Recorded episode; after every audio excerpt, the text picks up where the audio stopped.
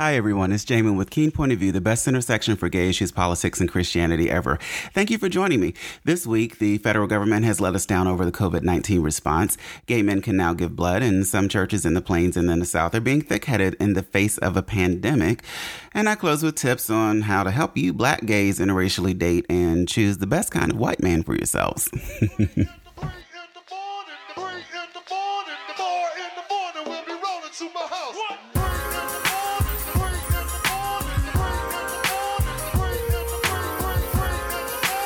Let's get to it.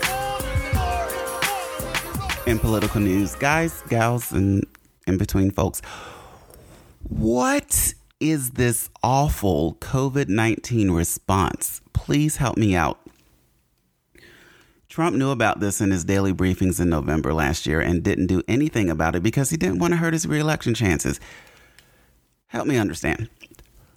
Wouldn't it make more sense to have people alive to vote for you versus either being too sick or dead or upset with you for letting their loved one die when you could have had more people love you if you had just had the right response that prevented a catastrophe? In my opinion, the guy that saves lives is the guy that gets reelected. I mean, well, to be honest, racism drove him to a win in the White House before, and it's powerful enough to do it again. But I really hope it doesn't happen this time. The bottom line is that we need a real leader in charge who knows how to step back from the media and let health experts handle the response and coordination. But we don't have that because he fired the White House pandemic response team in 2018, citing the need to save money.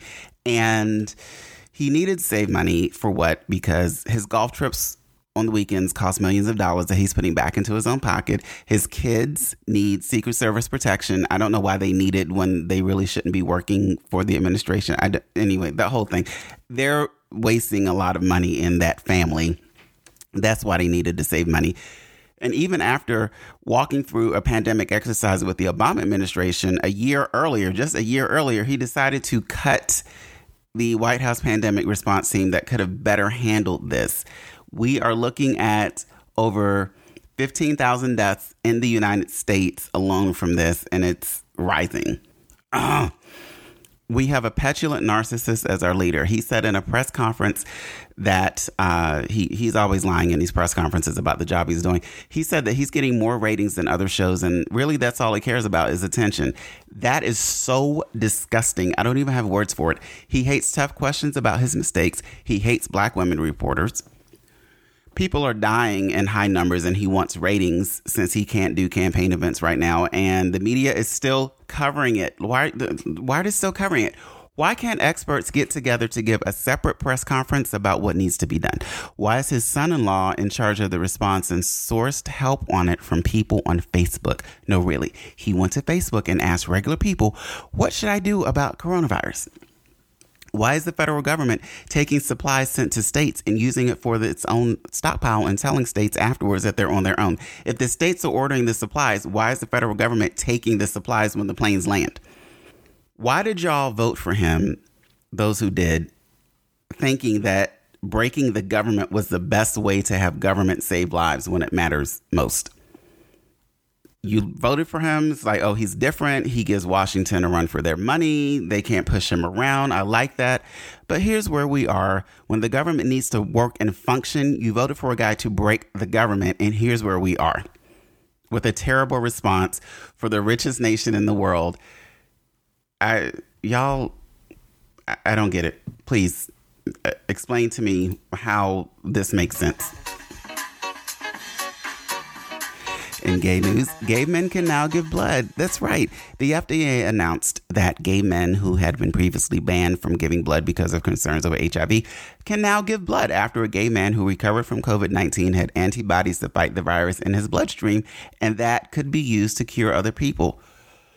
Gay men in general have a lot of sex. Statistically, I think gay men have more sex than single heterosexual couples and people, but gay men also have unprotected sex at the same amount, I think, as heterosexual people. So, concerns over HIV aside, why did it take this virus for the FDA to approve gay men giving blood? The restriction before, which I think is 10 or 12 years old, was that uh, gay men could donate blood if they had not had sex in a year, and now the restriction is that gay men have been not had sex in three months, they can now donate blood. So that put a lot of gay men who are HIV negative um, in a bad spot because they wanted to donate blood, but they couldn't because they weren't celibate. Now, if they've been celibate for three months, they can now give blood. I'm just letting you know with these lockdowns in America, when they're lifted, there'll be about an hour tops before gay men cannot give blood once again because they're not going to be celibate. So once these lockdowns go away, the Red Cross needs to start a campaign now asking gay men to donate their blood on the way to their hookup once this is over because as soon as they lift this lockdown, your gays are going to go in. Gay Zone apps are already ready for this to end. They're already lining up their hookups. They are ready as soon as that ban is lifted on lockdowns. Look, Red Cross, just do something to ask people to to do it right before they go to that house for that hookup because these gays out here, they ready, honey. They ready.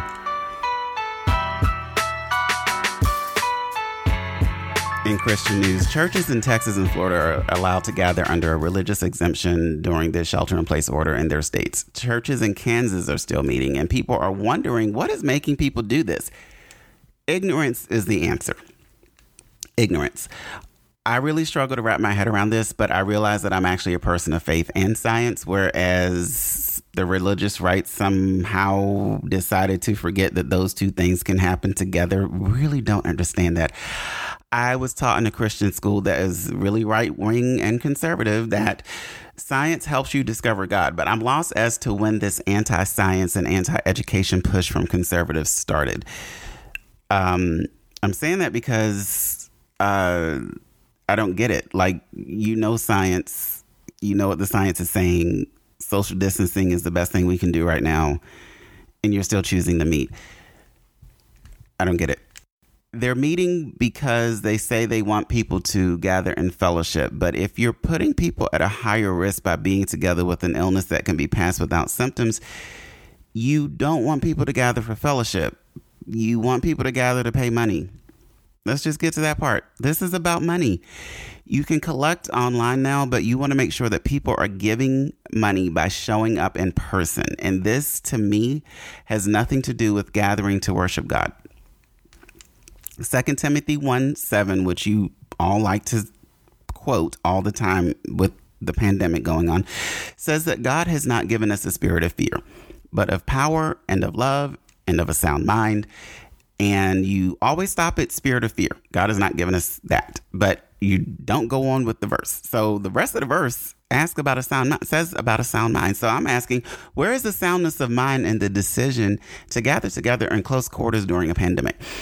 Where's any semblance of compassion for people beyond yourself? If you're a leader and you're responsible to answer to God for how you led your people, like you always say, God's going to ask you how you, you know, did with elections on abortion, but God's going to ask you about this. What will your answer be? What will your answer be when God asks, Why did you continue meeting and putting people at risk and having people in your congregation die during a pandemic um, when you had other options available? Like, what, what's the answer? What if the decision that you're making leads to deaths that could have been prevented? I know people say like if if it's your time, it's your time, but everyone's time really isn't their time all the time. I believe that some people do leave early. And do you want to be responsible for that? If it ain't about money, what is it about? I don't understand why you want to meet with people and congregations with reports of death all around for something that's not fully understood yet. Like I don't I don't get it. Like what is driving this decision if it's not money? All right, let's close with something fun. This is what I have titled 10 Types of Quality White Gay Men. Look, don't turn me off yet. Just give me a minute or four and a half to tell you how to go about interracially dating as a non white person and how to choose the best white gay man for yourselves. If you listen to the podcast with Trilla said, I mentioned the story of a messy situation of how someone tried to say I slept with a black man and how I made a joke that it likely didn't happen if he's black. It was a joke. F you if you think otherwise. And I said that I've dated everyone who reciprocated interest, and that has taken me around the interracial mulberry bush to everyone except Native American. Yeah. And I may come back to this for other races, but honestly it's interesting with white men as a group because as much as minorities hate on them for oppression, racism, tone deafness, colonialism, not bathing regularly with washcloths, not bathing regularly at all, not washing their legs and feet, unseasoned food, inability to dance on beat, and a general lack of responsibility when it comes to using their privilege to make the country better for everyone, I have to say that that's not true for all of them. And for the ones for whom it's not true, well, they're pretty great sorry, just like as great as somebody else who's not that terrible. So the other ones who are terrible and not great need to do better though and stop acting like they're victims when they can get loans for things like a shower cap company like that white woman in New York. She literally started a company for shower caps and said she had never seen anything to protect her hair like that and put designs on shower caps and are you know and she's selling them and she got a loan to do it and doing really well and I'm just like seriously, or Elon Musk of Tesla, like, and his family saying that they struggled hard and worked hard by taking an emerald mine from black people in South Africa. But I'm digressing. Let's get to these types of white men to help y'all interracially date better. Number 10, the racist white guy. Don't even bother because he won't date you. He'll say it's a preference and that his preference you'll find will even extend to his social group in a majority minority city where most people are not whites. He'll still find a way to make his whole circle white. And you find out that it's not a preference it's racism. Number nine the not really not racist white guy this is the i don't see color white guy he will try to call you the N word when you're being intimate with him and will get mad at you and say that you ruined the mood because you just couldn't let his racism off the hook just for him to get off. He's not worth it. Number eight, the white guy who's never been with the black guy. Okay, so this is also the preppy white guy. He's politically conservative. He voted for Trump. He threatens for his family to sue you if you insult him. That kind of guy. Wears boat shoes, has the cardigan and the the cardigan tied around his polo shirt on his shoulder or whatever. Uh, so the last guy I mentioned, who is the I don't see color white guy, that guy voted for Democrats. Shocking or not, I know. But this guy, who's never been with a black guy, is conservative and voted for Trump. So this is somewhat uh, this guy's a little bit more irritating than the other two because this is the guy who you'll meet at a bar and he's probably your former jock and brings it up while you're watching a game. He has a trust fund and you won't find out he, that he's never been with a black guy. I mean, if you're not paying attention, if you pay attention, you probably can, but you won't find out he's never been with a black guy until you get home and start making out. He'll mention it to you like you're supposed to be grateful that he chose you. And when you get offended, he'll just say, Oh, no, I meant that it's my first time. And what he really means is that he wants a story to tell his friends. Don't be a story. Number seven, the drunk white guy. This guy takes a little time, and not just after you get him home, if you know what I mean. He'll be too loud and he'll probably step on your foot while dancing in public, but he is fun in public. And in private, though, he just wants to be held and he'll sober up and try to kick you out, but he's not really sober enough to force you out, so he'll ask to be held. You might do stuff the next morning, but overall, he just wanted to drink and maybe do cocaine or G or ketamine and have a good time. And your time with him as a good time is really limited to that night or maybe one more. And if you're a hung top, though, it will be a few more times, but ultimately, that's where it all ends. Number six, the rich white guy. This is one of the best ones if he's not a jerk, okay? Um, he'll buy you drinks all night, he'll pay for meals, and may even buy you electronic toys. If you date him for a little bit, he may even buy you electronic toys, okay? Sadly, he won't lock it down, but you'll have a lot of fun and you'll even have things you can sell off later when you want to forget them. I've dated two of these guys, but I didn't stick around long enough for the toys or the toys just drinks and food. But enough about my past. Number five, the stylist, white guy. Stylist. This guy loves black men, loves them. Some of them even date black men, not just sleep with them. So, you know, this is where you can get a real commitment going. The other guys have been either hateful or just really one time deals, but this stylist white guy will always outdress you, even in casual clothes, so don't try. They also tend to be scammers if they're under 35 and like going thrift shopping, and they're also unemployed if they are under 35 and go th- thrift shopping, so be careful. Um, if they're under 35 and go thrift shopping and unemployed, they just love you for using you for what you can get them. If they are employed, however, they're all either hairstylists or Mac makeup artists. And if they're not a hairstylist or Mac artist, they're scammers. I don't make the rules. That's just how it is. I've run into a couple of stylists, and honestly, the hairdressers were the less stressful ones. The makeup artists were flighty. Number four, the cool white guy. This is the white guy who doesn't try too hard and he's just cool. He gets along with everyone. He listens to R&B and Metallica. He's open into seasoning his food, even if he doesn't always season it when he cooks it for himself. He gets annoyed when white people say there's no such thing as white privilege. He votes for Democrats but voted for Bernie in the primary. He isn't quite there on race and racism, but he learns fast and he isn't afraid to tell other people that they're being racist once he learns. And you'll date him and he won't make a big deal out of it. And that is a huge relief. Like, I hate when it's made a big deal of. Like, they got me like a trophy on their arm and like telling other people like oh look how edgy i am i dated outside of my race like go away now this guy may lock you down or he may not but you know it won't be because he's afraid of what his family will think it just won't happen and you won't feel some type of way about it it just you know just went down how it went down and this group of cool guys, it also includes European men who date black men because they like us as people and not a fetish. And it's such a difference dating European white men versus American white men. And if you're still single, try it sometime. but it's just like, it's just a difference. I really enjoyed it when I did it. So shout out to my British ex. Um, this type of guy overall is just cool, and I've dated some of these guys and have nothing but happy memories.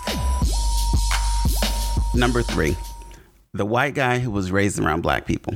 Now, this is the guy who is still white, but he sounds effortlessly black. He's not a wigger. Wiggers don't make the list because Wiggers are secretly internally racist, but this guy is genuine. Now, this guy only dates black guys and he secretly wishes he was black, but he'll never say it because let's be honest, being white is pretty great in America. Uh, this guy, he seasons his food, he is woke, he will help you take out your cornrows. He drives a Dodge Challenger with limo tinted windows and low suspension. And he also knows how to work it in bed, even if he isn't blessed. Moving right along. Number two, the nerdy white guy. This guy is a little cool and also kind of a white guy in his own group. Um, he's into different everything shows, books, games, music, movies, interesting junk food, and will have sex in public way more than the other guys. This a fact. He is also willing to learn about your race and your struggle after a while, but he's not going to be right on board right away. He's going to have to learn and break away from some mindsets he has, but just stick with it. He'll get there. And these guys are actually among surprisingly some of the best in bed. Um, he also might be really fit. Actually, you know what? All these guys might be really fit, but don't let that catch you slipping. Stick with numbers one through five on this list, and only number five if he's what? A hairstylist. Number one, they're hipster white guy. Hands down, the best type of white guy I dated. Just don't get one with matted dreadlocks and you'll be set. But this guy is damn near perfect. He's spiritual, smokes the best weed, knows how to make a drink, knows how to cook with seasonings, and also uses shea butter. He doesn't look like he's all that with his man bun and linen pants, and your family will wonder what you ever saw in him. But just trust me on this blaze, black and gaze blaze. Front and back is good. You get me? Front and back is good. He has coconut oil by the bed and will have you so dedicated to him that you'll do almost anything he asks. Like 2 a.m. in a weeknight, what you doing? And you reply back, texting while driving, which you're not supposed to do. Like you're already halfway there on your way. Like, yeah. Mm. Hmm. Let me send this text. Hold, please. And now for my bum of the week and my boo of the week. My bum of the week this week is selfish people. The people who don't practice social distancing and don't care if they get it and pass it on. The people who think it's not as bad as it is. The people who think they shouldn't be locked down and should go back to work even if it means death for people who aren't them. The people who think their lives matter more just because they're not older. This really has brought out some awful character traits in Americans. And I just want to say that if this disease was disproportionately affecting younger people, older people would do everything in their power to make sure that younger people lived. The opposite is happening. Stop being selfish. My boo of the week is everyone on the front lines from nurses, doctors, EMTs, police officers, grocery workers, delivery people, and parents learning how to homeschool. no, but really, to everyone on the front lines, thank you. Thanks for tuning in. If you didn't know, I have a web series coming out, Lord willing, once this is all over. It's called Vinegar Water, and it is the story of three young black gay men who come out and have to grow up black and gay in a white gay world. And we are setting up a virtual stage reading for the first few episodes to let you know what it's all about. The promo trailer is online on YouTube. Just search on YouTube for Jamin, J A M I N, Vinegar Water. Jamin Vinegar Water on YouTube. Search for that and you'll find it. You can also follow updates at Vinegar Water Web on Twitter and Vinegar Water Series on Instagram. Music this week is provided by Free Music Archive, Google underscore Ace Dizzy Flow on Twitter, and LA Mikey. Once again, this is Jamin with Keene Point of View, the best intersection for gay issues, politics, and Christianity ever. Thanks for listening. Contact the podcast at Keene POV, K E E N E P O V on Twitter and Instagram, the same place, and on Facebook.com slash K E E N E P O V facebook.com slash keenepov. The email is keenepointofview at gmail.com, K-E-E-N-E point of view, all one word, keenepointofview at gmail.com. Subscribe wherever you're listening to this now. Go ahead and subscribe now to the podcast, and I'll talk to you again, Lord willing, next time. Take care.